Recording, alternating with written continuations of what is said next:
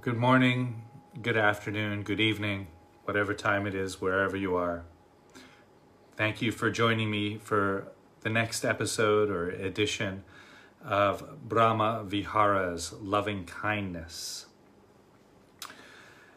And uh, this will be the introduction to loving kindness for the perceived enemy.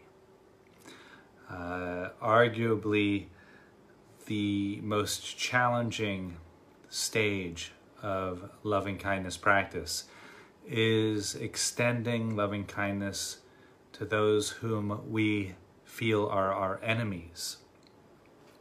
And why do we even do this? Well, uh, I mean, what, why take the time and energy to extend loving kindness to people who we don't like, who make us feel tense, who perhaps have transgressed against us? Well, according to uh, Buddhist psychology, which is the school that these practices arose out of, although I am giving these in a secular fashion, so they're uh, able to be practiced by people of all faiths, all walks of life. But from the traditions that these come from, the thought is that all beings are, um, by their birthright, eligible to feel loving kindness, regardless of how we feel about them.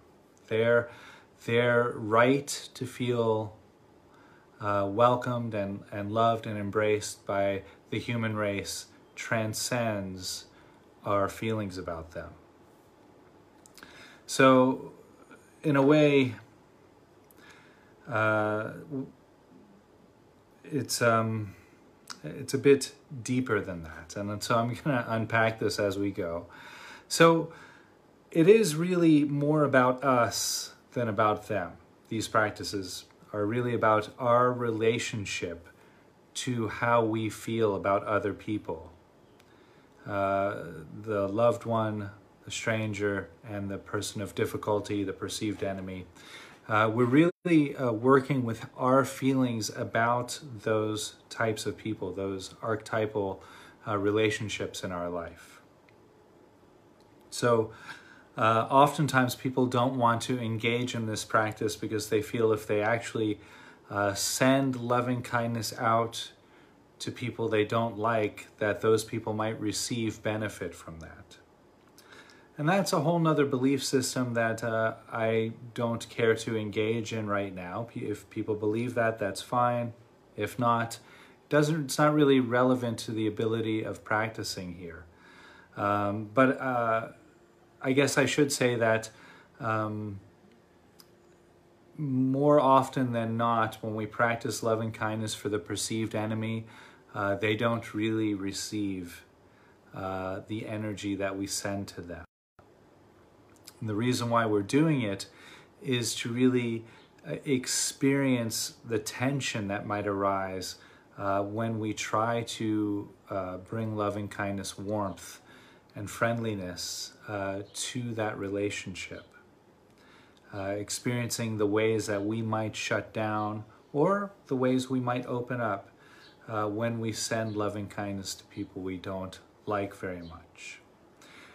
And really, one of the great benefits of doing this is we are gradually widening our circle of care. We start with ourself, and that's good. We want to always include ourself in our circle of care. And then we start with loved ones. That seems pretty natural, right? To include loved ones in our circle of care, our, our siblings, our family, and so forth, perhaps our fond, fond friends. Then we extend that out again to people uh, we don't know. And that seems a little bit strange to some practitioners, a little tense. It's a little uh, more, um, that stage requires a little more focus, awareness, and concentration, generally speaking. But again, we're, now we're stretching our typical uh, boundary lines. Uh, we're stretching our circle of care to include people we don't know. And here, we're going just a little bit further with that circle of care to include people we don't like. Like that. And we do this again because, according to the psychology from the schools which these practices arise from, all beings deserve happiness and deserve to live a life free from suffering, regardless of how we feel about them. Now, when I uh, launched this uh, talk today, I, I, gave an advertisement, and I don't have the quote in front of me, unfortunately, it's disappeared. Uh, but uh, the quote was something like uh, from the Sufi poet Khalil uh, Gibran. Um, they said, Love your enemies, and I turned and loved myself. And so, again, that, that's really pointing to this idea of perceived enemy. Because according to the schools, the Buddhist psychology schools from which these practices arose, we never actually experience an enemy. We only ever actually experience ourself projected outward. Now that's quite important. So the experience of an enemy really turns out to be our own discomfort, which we disown and then project it onto another. And so the discomfort which arises in our body, in our mind, in our heart when we see this person, when we experience this person in some way, eh, because it feels so uncomfortable, we disown it. And then it appears to be out there. We know there's discomfort somewhere in our environment. We know it's not in our body because we're disowning it. Literally, it is in our body, in our mind, in our heart, but it doesn't feel like it because it's so uncomfortable. We want to push it away and we push it on to somebody else or another situation. So enemy turns out to be ourself projected outward. Now, I often get the question here, well, what about people who have really hurt me? What about people who have really transgressed against me? Aren't those people truly an enemy? And yes, agreed that if I was to practice loving kindness for the perceived enemy and I uh, wanted to send loving kindness to a person who maybe punched me in the jaw a few months ago. It hasn't happened, just an example. Uh, but uh, and and so I brought that person into my visualization, into my mind, into my awareness. I would feel that tension, and I would feel very justified. Only because their behavior is a good hook for my projection. They become a very likely candidate for my discomfort to land on. But at the end of the day, it's still my own memory of that experience which is bringing my discomfort and allowing that discomfort to arise in my own body, mind, and heart. And then I give it to them. I push it out on that person. And then I fight with that person as if they were really my enemy but it actually turns out to be my own discomfort. It was the great sage Mahatma Gandhi who really pointed this out uh, when he made the startling statement All of the devils and demons in this world arise from our own heart. And that is the only battlefield where the war should be fought. And some of you may have heard me use that quote before. I love it. It really resonates with me. It's a great reminder of this teaching that actually there's never an enemy that we can experience. It's only our own self projected outward. And this is one of the reasons why uh, body scanning meditation practices are so important. Because the deeper we can feel into our body, the, de- the more often we go through the body experiencing the sensations that arise in the body, in the mind, in the heart, uh, the sooner we can catch that discomfort. So if I've done, and I've done many, many years of body scanning practice, uh, so when I encounter somebody who I have uh, this type of tense relationship with, I feel it. I feel it arise in my body. It usually comes up from my legs into my abdomen, into my heart, then because I recognize that as what it is, I don't have to react to that person in that way. I can reclaim the projection. It's really not that bad, it's just a little discomfort. And so I own it. And then I can communicate with that person as the human being that they are, the human being that deserves happiness and not suffering. So that's quite important. So when we come into a practice of sending loving kindness to the perceived enemy, uh, we do this in the same way many of the other loving kindness practices have unfolded. Uh, we ring the bell, we come into the present moment, feeling the breath, the body, hearing the sounds, or we could do it in the opposite direction, uh, going from the sounds to the body to the breath. And then resting in the present moment for, for just maybe four or five breaths. We then bring the loving kindness phrases to our own heart. And then we either visualize or imagine or just get a feel uh, for the presence of somebody we don't like, a perceived enemy. Now, if this is your first time doing loving kindness for the perceived enemy, don't start with a person who really wronged you. Don't start with somebody who really hurt you. Start light. somebody for whom there's just a bit of tension there towards, but not somebody who really broke your heart or really uh, caused you great harm or hurt in your past or present day, uh, but somebody for whom there's just a bit of tension towards. And then bring that person into your awareness and then begin sending them those same phrases of kindness. Uh, now, we're not going to do a full loving kindness practice today. Uh, sorry to disappoint you if you're waiting for that. That's going to come tomorrow. Today is really just the introduction, and because this is such a delicate, uh, tender practice, I thought it was necessary to do a full introduction on one day, and then the next day do the guided meditation. We might we'll go through the phrases. Actually, let's just do that now, since we're on the topic. Uh, those phrases. Uh, may you be happy. So really visualizing, perceiving our perceived enemy uh, in a very, very happy, 100% happy state for their entire life. And then we reflect what does that feel like for us? How do we respond to that imagery? We might uh, shut down, we might get tense, or we might uh, have feelings of doubt or puzzlement or we might feel resentful. These are all ways that we shut down to the experience of loving kindness for our perceived enemy. There's nothing wrong there. We don't try to change that. We just observe it. Interesting.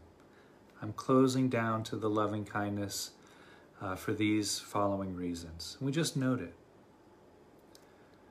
Now, you might not close down. You might send loving kindness to your perceived enemy. May you be happy.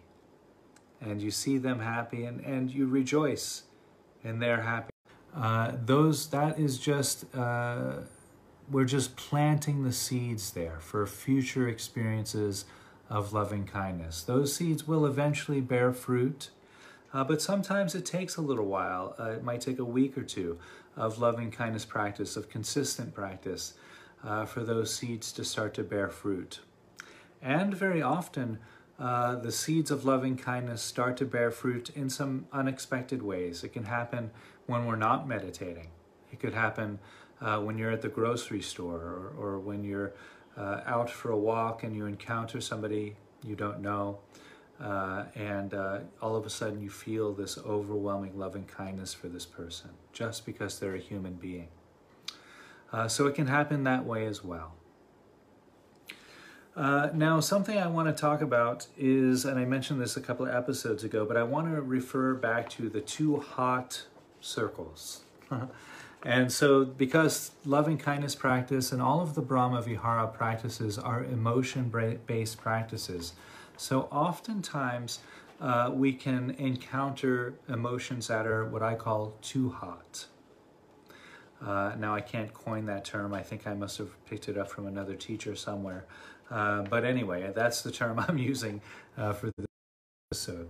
And so I think these are in reverse on some of the cameras or the screen, uh, just the numbers now. I've just written numbers because last time I actually had the words uh, and it was all in reverse and it was a bit uh, challenging.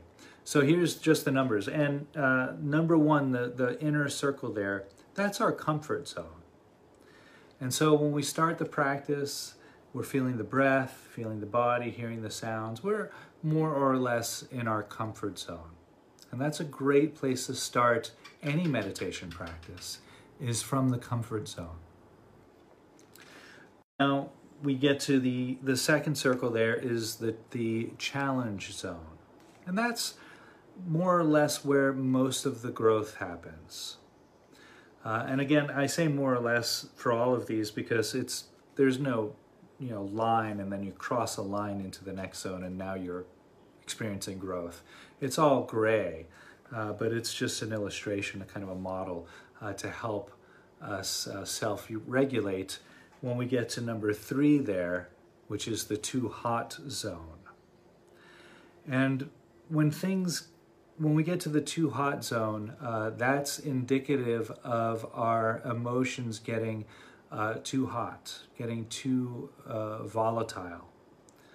And when we get into the too hot zone, uh, things get overwhelming, and there's not a lot of uh, present moment awareness, not a lot of growth that can happen uh, when we get into the too hot zone in meditation practice.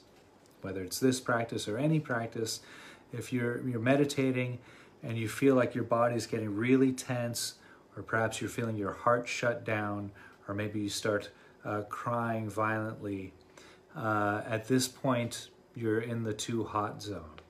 So if you get to number three, if you get to the too hot zone in this practice or in any meditation practice, the thing to do there is to regulate, come back to the present moment. Now, uh, my favorite way of coming back to the present moment is just to hear the sounds of the present moment. Just listen to whatever's arising. It might be the bird songs, you might have your neighbor's television playing, perhaps there's a conversation nearby. Any sound can bring you back to the present moment. Sounds are always right now.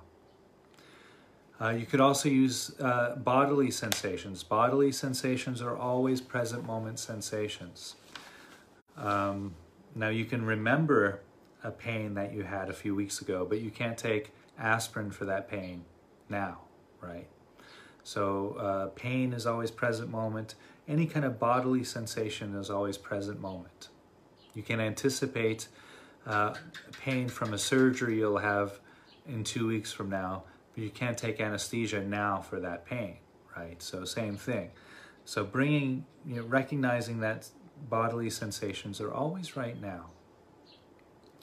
That can help us regulate too. We can feel our feet against the ground, feel the weight of the body against the chair or the cushion, whatever, uh, however you're meditating, mat or floor, whatever you're using to sit on. Feeling the clothing on your body, uh, feeling the breath entering and leaving the body too. That's a, a great way to come back to the present moment. Uh, bringing yourself back out of the over uh, too hot zone, coming back to the first circle, the comfort zone. And then if you've done that once, that's okay. You come back from the too hot, you come back to the present moment. If you feel up to moving back into the meditation for using loving kindness for the enemy, as an example here, uh, then you can start again sending these phrases to your perceived enemy. If you get again emotional or you start to close down to the practice, a second time, that's it, you're done. You don't want to keep pushing into the too hot zone. Uh, if you keep pushing in meditation practice, uh, a type of hardening starts to happen. Uh, and that is uh, that a, a, resistance to the practice starts to occur. And uh, so it's very challenging to, to, to melt that resistance once it's in place. And we really want to avoid that. So even if you've only meditated for maybe five or 10 minutes, but you've gotten into the too hot zone twice, stop the practice, get up, go for a walk, make a cup of tea, whatever it is you do uh, to, to uh, bring yourself back down to the present moment, to regulate and calm uh, yourself. And then come back to the practice again uh, the following day when things are fresh and you feel uh, more ready for the practice, like that. Quite important. And again, as I mentioned earlier, starting this practice with somebody who doesn't really charge us emotionally uh, too much. You want to have a little bit, there has to be a little bit of tension there, otherwise, it's not a perceived enemy. Uh, but but uh, not somebody who really, really uh, causes us a lot of grief when we think about them or visualize them. Now, if you uh, are working with somebody and, and they do charge you in that way, you get too hot, you come back, too hot, you come back. There are also uh, meditation practices specifically designed to cultivate forgiveness. And so that might be an option as well. If you really want to work with this particular person, but you feel a lot of aversion towards this person, you feel it's very difficult to reclaim your projection of anger or aversion on this person. Uh, the forgiveness practices are really quite beautiful for this. Uh, there's one that's available on my website, uh, www.suchsweetthunder.org. Uh, all my guided meditations on my website are for free, by the way. Uh, and uh, it's on the under the challenging emotions guided meditations page on my website. Uh, go to the forgiveness meditation and generally, if one practices forgiveness meditation for this particular person or working with this particular person for a week or two, uh, it really softens. It's quite effective. And so then we can more easily come back and send love and kindness to this person once that forgiveness has really uh, taken place, once that forgiveness has really occurred. Now, we never want to use any meditation practices to condone bad behavior. And I mentioned about working with people who have really transgressed against us. Uh, and that's fine to do if we can if that feels available. That's okay to do. Even then we're not using these practices to condone their behavior towards us. When we practice forgiveness or when we practice loving kindness for a perceived enemy, we are removing the stone of aversion from our heart. It's almost I, I almost see it as as if moving removing a splinter out of a finger, removing the stone out of the heart, the stone of aversion, the stone of resentment. We pull that stone out of our heart and we put it down on the ground. That's the process of forgiveness. And then we're readily available to be in the present moment. When we're carrying resentment, we're carrying around anger or, or hatred for others, we're not available to embrace the present moment, at least not fully. Because that anger, that resentment, that hatred will color and shade our every move forward in life. It weights us down. It's like that splinter in the thumb. We can't do our work because we constantly have to adjust our hand to, to do our physical manual labor because our thumb hurts. So as it is with, uh, with anger or resentment. We're constantly having to make adjustments as we move down the path of life because we're hurt. So, taking the time to practice forgiveness uh, is well worth it if we feel that we're carrying uh, the stone of resentment in our heart. Take the time to remove that stone out of the heart. It was the great uh, Nelson Mandela who made the amazing statement after his 27 years of incarceration in Africa. On the night of his release at his press conference, he said, I forgive my captors because holding on to resentment is like drinking poison and expecting the other person to get sick. And that's exactly what that is like. He was very, very precise with that statement. When we hold on to resentment for others, when we hold on to anger for others, we're poisoning our own heart. So, again, pulling that poison out of the heart, putting it down on the ground, and then coming back to the practice of loving kindness when you feel more ready, more available uh, for that practice. There again, and I can't emphasize this enough, uh, start light with this practice. Don't come into it saying, I'm going to send loving kindness to that guy who I really hate, because it will get too hot. And, and it just makes the practice uh, discouraging in that way. So start again with somebody who just gives you a bit of tension, might be a politician. I find politicians very good for this practice. Uh, and then uh, go into the practice that way. Now, it's not just one time, you have one pass and then you go on to other things. You can start light and then maybe, you know, a few months later, come back to it again with somebody medium grade like that. So don't be impatient and rush in to, to get the hard work, done right away. Uh, again, always starting light, building up uh, to the more and more challenging people in our lives as we go. Also, moving into this practice with self compassion. If we find that we continually get into the too hot zone or we continually want to go and practice forgiveness, there's nothing wrong with us for doing that. We're all human. And we, we all have people in our life uh, that represent the villain archetype. And in much the same way, we are the villain in other people's story as well. That's a part of being a human being with seven or eight billion other human beings on a little planet.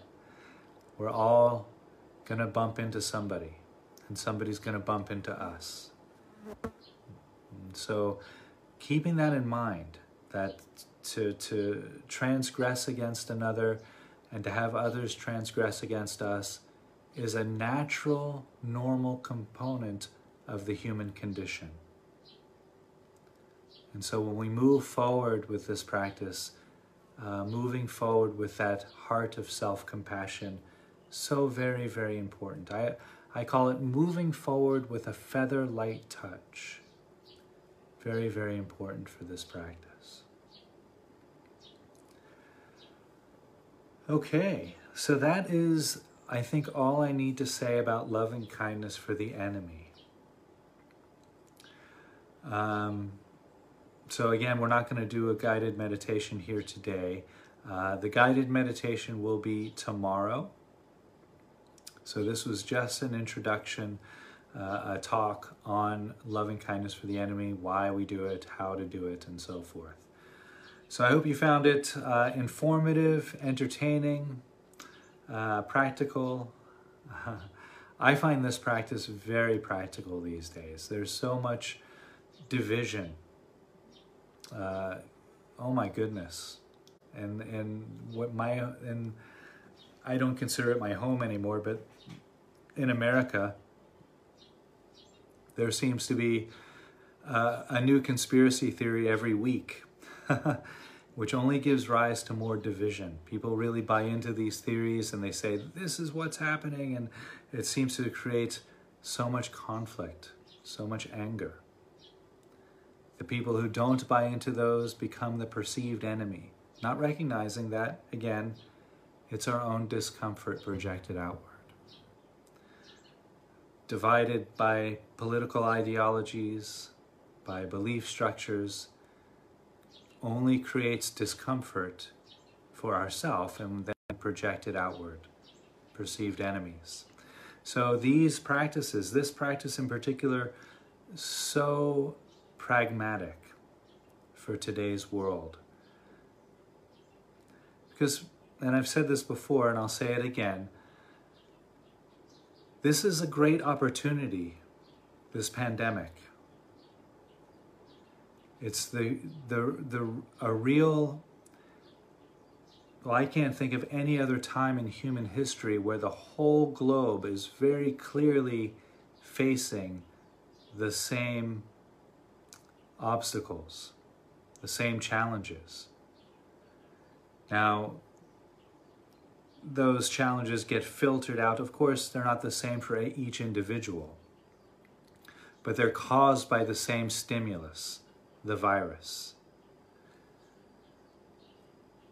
And so we have this unique opportunity uh, to come together as a, as a person, as a population, as a race, to work together, to move together in lockstep. To overcome this pandemic, to foster compassion, because we can so clearly see through this technology, through uh, the internet, through television, through radio, we can so clearly bear witness to the people's suffering. All you have to do is translate the number 4 million are infected. Hundreds of thousands of people have lost their life. Each number is a family.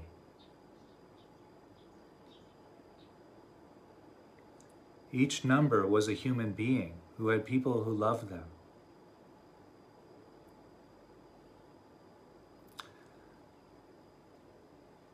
So, in this way, allowing this pandemic to guide us into compassion, compassion on a global scale, which has never really been possible in the past.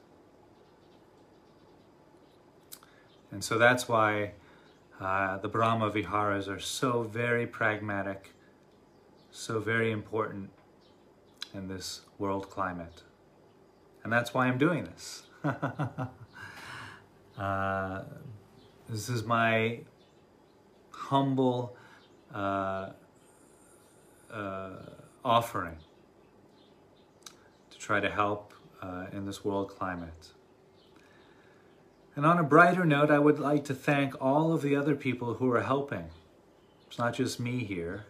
Uh, so many teachers, so many meditation teachers offering guided meditations online, uh, yoga teachers, Reiki masters, cacao ceremonies, uh, musicians who are playing some really beautiful music, uh, all for free. They're just trying to put it all out there uh, to try to, to raise the spirits, raise the energy, raise the vibration uh, of the human race as much as we possibly can. We're all trying our best at this moment. So thank you for those who are putting forth that effort. And if you are just there as a witness to all of this, if you're just tuning in and uh, and um, enjoying the offerings, that's great too, because we need an audience. Everybody who's offering these things need people to receive these things. It's the yin and the yang of, of life. Uh, and so if I'm a teacher, I need students to teach, right? Uh, it's the only way that can work. So thank you uh, for receiving uh, what I'm sending. Stay clean, stay healthy, stay safe, wear your mask, practice your social distancing whenever you can. We'll get through this together. Thank you so much. See you tomorrow for the guided meditation on sending loving kindness, guided meditation on sending loving kindness to the perceived enemy. Thank you.